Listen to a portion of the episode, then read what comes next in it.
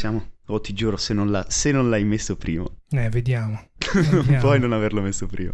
Chi ti riferisci? Eh beh. Quello da Akron, Ohio, sì, sì, certo, certo. Certo. numero 6. certo. Va bene. Partiamo tra 5, 4, 3, 2, 1. Benvenuti a una nuova puntata di 2 for One. Come sempre non sono da solo, i microfoni sono due e l'altro è in mano a Momo. Ciao Devo. Siamo a una nuova puntata di 2 for One, in particolar modo una nuova puntata di Report.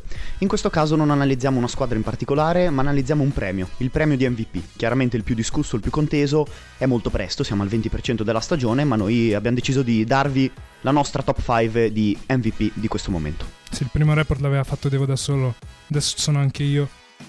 E parliamo del premio che, che- che quest'anno è forse il più, il più conte- il più conteso. Perché, vabbè, siamo solo, esatto, siamo solo a un quinto della stagione. Però son- abbiamo fatto fatica, ci siamo, siamo detti che avremmo preso 5 giocatori per, per fare questo MVP ladder. E- ed è stato difficile, è stato dura sceglierli. Ma partiamo, come partiamo? Al contrario, direi di partire dalla 5, no? Sì, di sicuro, e addirittura partirei dalle honorable mention, perché Ok. come hai detto tu è difficile, è una corsa molto aperta adesso, poi come al solito a inizio stagione diciamo che la corsa aperta, infortuni, casi vari ne portano via, però speriamo rimanga così, perché in questo momento è davvero interessante parlarne. Vero. Poi mh, dobbiamo fare anche una nota che questo è l'inizio di stagione e quindi noi ci siamo detti che non è il caso di prendere in considerazione il record. Non ci sembra una buona idea perché il record cambierà e quello che è più importante in questo momento è vedere le prestazioni dei giocatori, però questa è una variabile che alla fine dell'anno decide il premio. Se hai un cattivo record a fine stagione non puoi pensare di poter vincere l'MVP. Prima di lanciarci e iniziare a litigare sulla top 5 degli MVP, un paio di appunto eh, menzioni onorevoli. Eh, le mie sono state eh, tra i due giocatori che l'anno scorso si contendevano il premio di MVP, ovvero Joel Embiid e Nikola Jokic. Il primo sta, ah, sta mantenendo delle medie incredibili e nei momenti in cui in campo è chiaramente uno dei migliori centri della Lega, l'unico problema è che è stato in campo molto poco, anche se l'assenza di Arden e Maxi probabilmente lo porterà a fare un ottimo secondo mese di stagione, almeno penso. Sì, è probabile. Invece la- le mie honorable mention non me ne sono segnate, ma te ne darei tre in questo momento. E Donovan Mitchell, perché Cleveland ha, ha girato la propria stagione, ha girato la propria squadra anche grazie a Donovan Mitchell. E quindi mi sento, mi sento di metterlo in questa, in questa categoria. Poi Anthony Davis, perché le ultime partite le ha giocate veramente bene. I Lakers, il loro futuro passa da Anthony Davis, le loro chance di, di fare qualcosa di positivo passano da lui. E poi Joel Embiid, eh, come abbiamo detto, questa stagione non è cominciata, era il giocatore favorito all'MVP l'anno scorso, per, per buona parte della stagione, quest'anno non ha cominciato nello stesso modo, soprattutto Philadelphia non ha cominciato nello stesso modo. E quindi queste qui sono le nostre tre, le mie tre honor- honorable mention. Io ne dico un'altra che è un giocatore che è secondo me un pochino di più di una menzione onorevole, perché la menzione onorevole è un giocatore che comunque è un po' lontano dal giocare appunto a un livello da MVP. Questo giocatore sta giocando a un livello da MVP semplicemente un pochino meno a quello che ci ha abituato negli ultimi due anni. È l'MVP uscente, cioè Nikola Jokic, che in questo momento viaggia a medie incredibili, cioè 22 punti con quasi 10 rimbalzi e quasi 9 assist di media. La verità è che Denver è un po' diversa rispetto a quella dell'anno scorso, penso fortunatamente per l'intero stato del- di Denver, e, ovvero c'è Jamal Murray, c'è Michael Porter Jr., la palla chiaramente gira di più, è in mano a giocatori anche più capaci, Jokic chiaramente ha un pochino la palla in, in mano molto meno, i dati statistici sono un po' abbassati, solo l'anno scorso teneva 27, quasi oltre 27 punti di media, però diciamo che anche tutte le statistiche avanzate sono in suo favore per dimostrarci che comunque è rimasto un giocatore, diciamo, in top 10 MVP abbastanza indiscutibilmente. Io in realtà l'ho messa alla 5, quindi non so top 10. Beh, vabbè, allora direi che si può anche partire. Esatto. Allora, per me è appena fuori dalla top 5, per te invece è la top 5, quindi se vuoi Per me, spendere due esatto. parole, prego. Io comincerei col dire che Jokic non era partito bene dal punto di vista della realizzazione, nel senso che adesso è a 22 punti di media, però nelle ultime tre penso ne abbia messi almeno una novantina, punti, una novantina di punti perché ne ha messi 70 nelle precedenti due e poi 19 ieri, però Jokic, eh, da Jokic passa, passa tutto a Denver e comunque gli assist sono rimasti alti. Prende comunque 13 rimbalzi di media e soprattutto Denver è comunque penso seconda a ovest e- ed è la miglior difesa, de- la miglior difesa della Lega in questo momento. Mi sento di dire che non sto neanche a guardare troppo il record, ma una squadra che se in questo momento gira, gira grazie a Jokic e quindi per me ci sta ancora top 5 top 5 MVP. Guarda, per sostenere la tua tesi, per avvalere comunque appunto eh, la performance di Jokic in questo inizio di stagione, è un dato importante che sta tirando incredibilmente dal campo, la percentuale è 68% dal campo, cioè dai tiri da due, che è abbastanza incredibile, e come ho detto prima, statistiche avanzate sono in, assolutamente dalla sua parte, in particolar modo Denver è a più 12 punti appunto per, per 100 possession come al solito con Jokic in campo, quindi chiaramente un, un on-off sempre molto alto come ci ha sempre abituato, perché per me appena fuori dalla top 5 perché appunto per due motivi principalmente. Il, lo scoring che è appunto un pochino diminuito di media rispetto all'anno scorso anche se è chiaramente con, eh, contestualizzabile. E poi un pochino per la difesa. Non è mai stato un grande centro difensivo lo sappiamo però ecco concede il 65% al tiro nei giocatori che appunto tirano con lui nelle vicinanze. Non è bellissimo detto questo rimane il miglior giocatore della sua squadra e una delle migliori squadre dell'NBA Beh, direi che tu hai detto la tua quinta sì, eh, posizione eh, che appunto Nicola Jokic. Quinta. Dico invece la mia. La mia è particolare perché è un pari merito. E qua eh, ho bisogno appunto di te perché non sono riuscito a dire chi di questi giocatori dovrebbe, eh, dovesse appunto rimanere in top 5 oppure uscirne eh, per poco. I miei due nomi sono Kevin Durant e Shai Gilgius Alexander, che per me sono pari merito in top 5 e davvero non riesco a mettere in altre posizioni. Io metterei eh. È dura, è questa. È per dura, me è molto sì. dura. Guarda, ti Però io anche... metterei davanti Shai. Tu metteresti davanti sì. Shai. Ti dico anche le mie, le mie, opinioni. Mi ricordo che ho guardato le statistiche, ho pensato ai due giocatori nel complessivo, lo metacampo offensiva e difensiva, e comunque non sono riuscito ad arrivare a una soluzione. Ho detto proviamo ad, affi- ad affidarci al record, magari a un record molto differente. Hanno una vittoria a differenza e le stesse sconfitte in questo momento. Quindi anche due squadre che più o meno stanno tenendo lo stesso pace, appunto, stanno vincendo le stesse partite le stesse sconfitte. Detto questo, tu hai detto che metteresti avanti Shai, quindi vuol dire che ce l'hai eh, nelle top 4? Eh, no, non ce l'ho nella top 4. Ah, ok, quindi è non uscito neanche appena. KD, quindi Ah, ok, sono ok, tutti ok. due fuori. La verità è che Shai eh, sta dando più di quanto ci aspettassimo e comunque quello che di positivo sta uscendo da, da OKC è suo, invece KD chiaramente sta, sta trascinando Brooklyn, ma in realtà è anche parte del problema, quindi... Beh, certo, e in questo modo ah, parlare di KD secondo me è quasi, quasi, scontato, perché purtroppo è un giocatore, anzi purtroppo per fortuna, è un giocatore che prendiamo per scontato, e 16 partite con più di 25 punti, streak che si è interrotta solo con la partita a Philadelphia, e quando appunto Ben Simmons è ritornato tra le mura casalinghe, tra l'altro è interessante, hai visto? Ha messo due tiri liberi e poi ha alzato le mani come per dire... Avete visto? Avete visto? Posso Sto tirando. chiusi. poi ha silenziato un paio di volte il pubblico. Comunque anche un Simmons che è tornato diciamo un pochino su più sugli scudi rispetto all'inizio.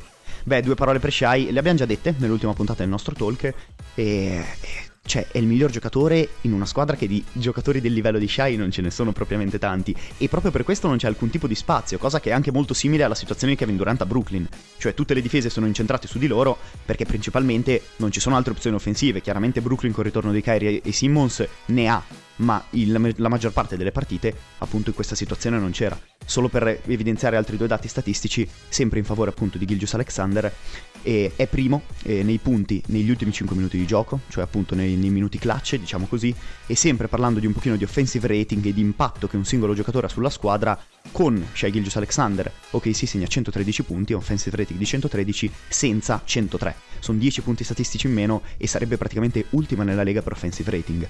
Zach Lowe nel suo podcast ha definito trying catch a fish with your bare hands, cioè è difficilissimo def- difenderlo perché è un giocatore che in un modo o nell'altro riesce a sgusciare in mezzo all'area e segnare a canestro, Vero. quindi è come prendere Anche questa un... notte quel canestro su De Mar, non so se l'hai visto. No, sai che non l'ho visto. No, no, step no, no. back dove ha preso veramente il ritmo di, di De Mar perché l'ha fatto praticamente fuori ritmo e De Mar non è riuscito neanche a contestare il tiro, si è praticamente caduto a terra.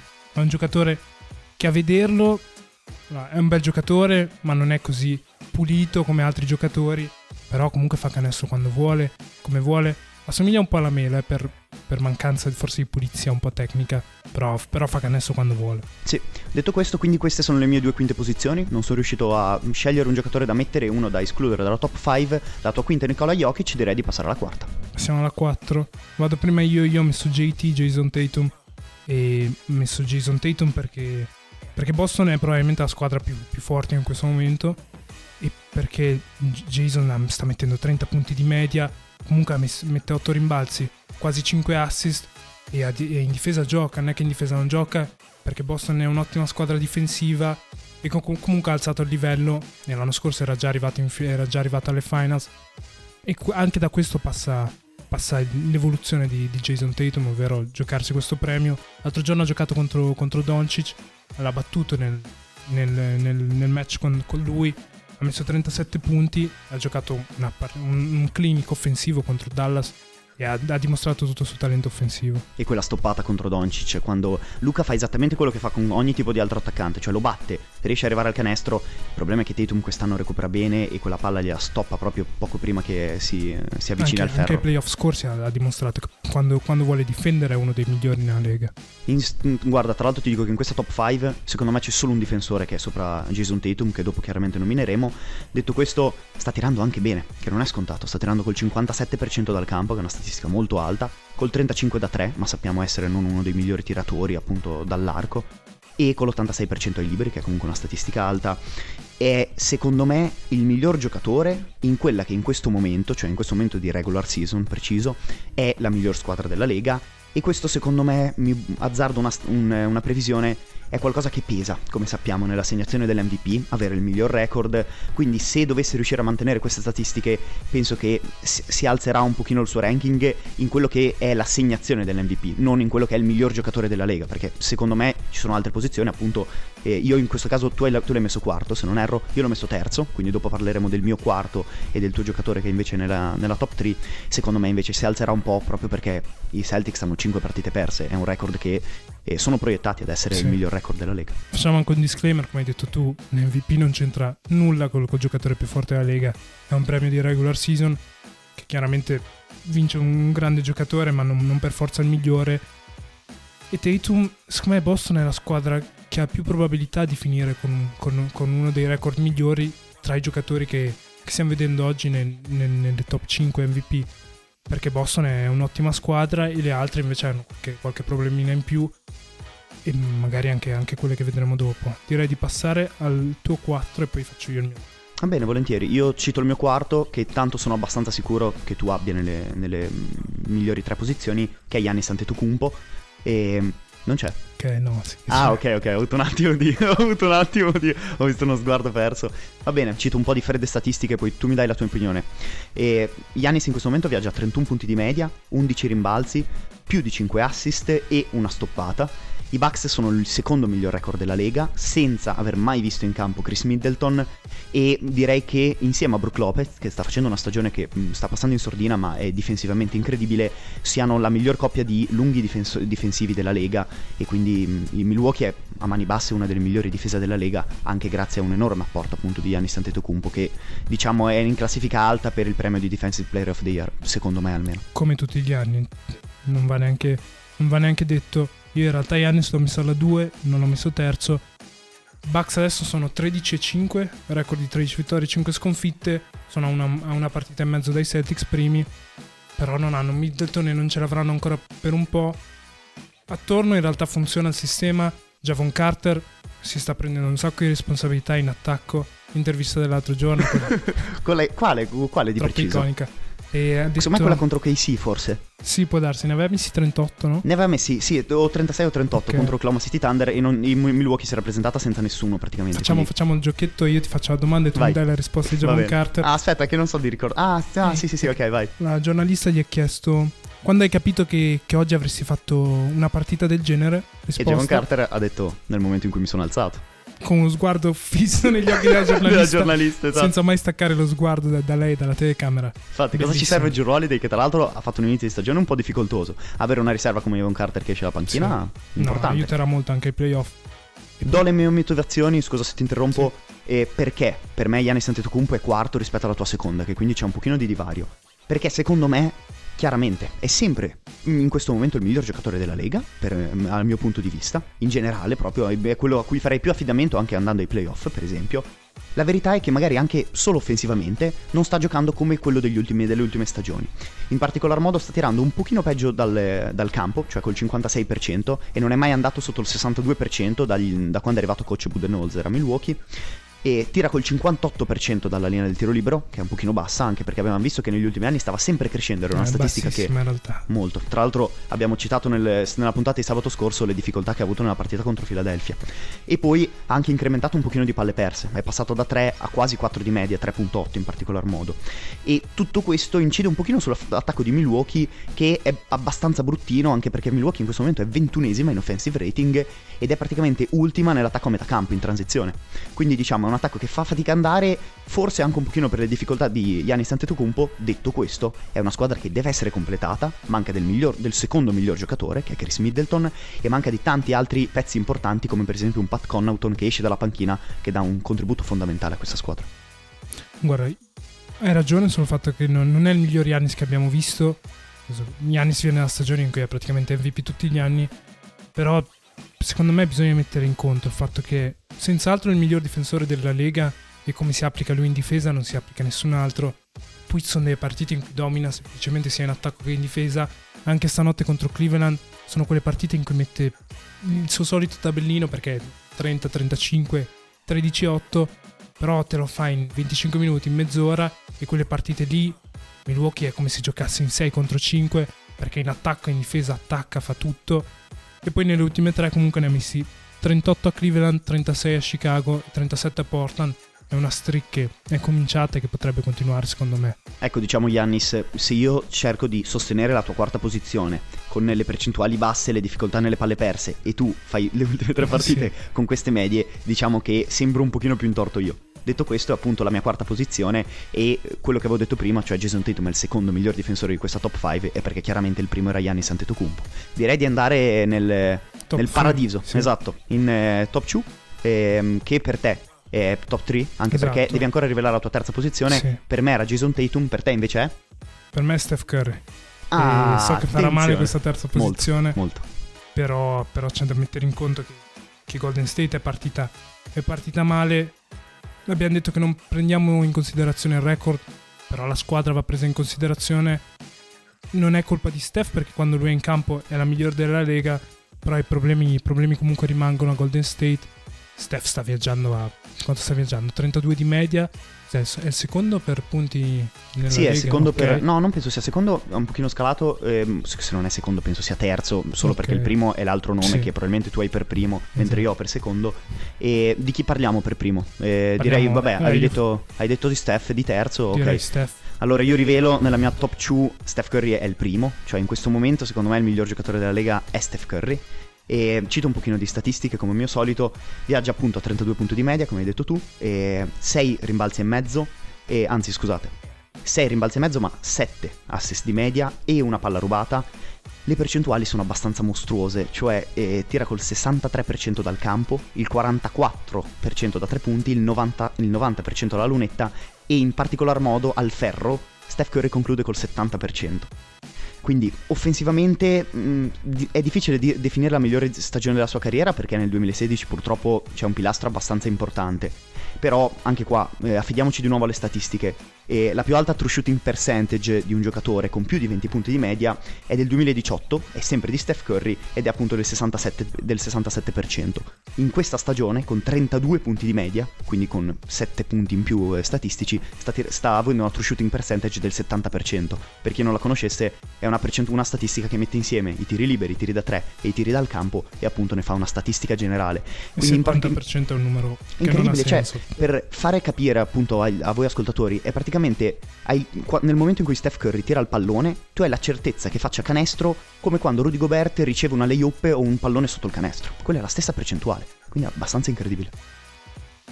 Io lo metto qua perché, vabbè, va, va presa in considerazione anche la difesa e Steph non è Giannis, non è in realtà neanche Tatum. Poi in realtà basta, e poi ci sono i problemi di Golden State che per Anche me se- rimangono. Anche se secondo me comunque è la miglior stagione difensivamente della sua carriera. Poi Sì, chiaramente, come, come hai chiaramente detto però tu, non c'entra nulla. certo, non c'entra niente con, con gli altri due giocatori, infatti è tutto il suo apporto offensivo. Invece Quindi- offensivamente io ti dico che secondo me è è lo Steph migliore che, che abbiamo mai visto. Perché, perché come costruisce quando, quando c'è lui quando c'è lui la squadra gira gira benissimo e anche quei sette assist riflettono, riflettono questo Sì, secondo me le mie due posizioni sono state un pochino volte a questo, cioè ho pensato qual è quel giocatore che nel momento in cui entra in campo cambia il basket giocato sia della sua squadra che della squadra avversaria. E in questo momento per me è Steph Curry al primo posto e al secondo posto, che il tuo invece è in cima alla classifica, chiaramente Luca Doncic. Sì.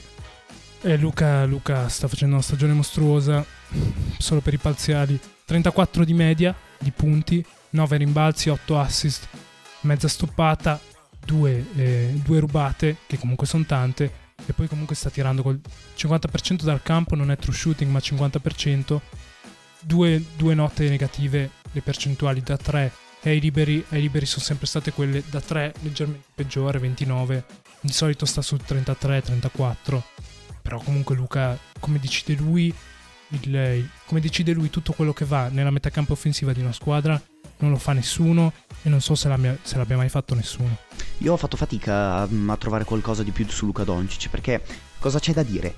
Cioè, nel momento in cui cerchi le statistiche di Luca Doncic, anche le statistiche avanzate, dovresti cercare quelle dei Dallas Mavericks.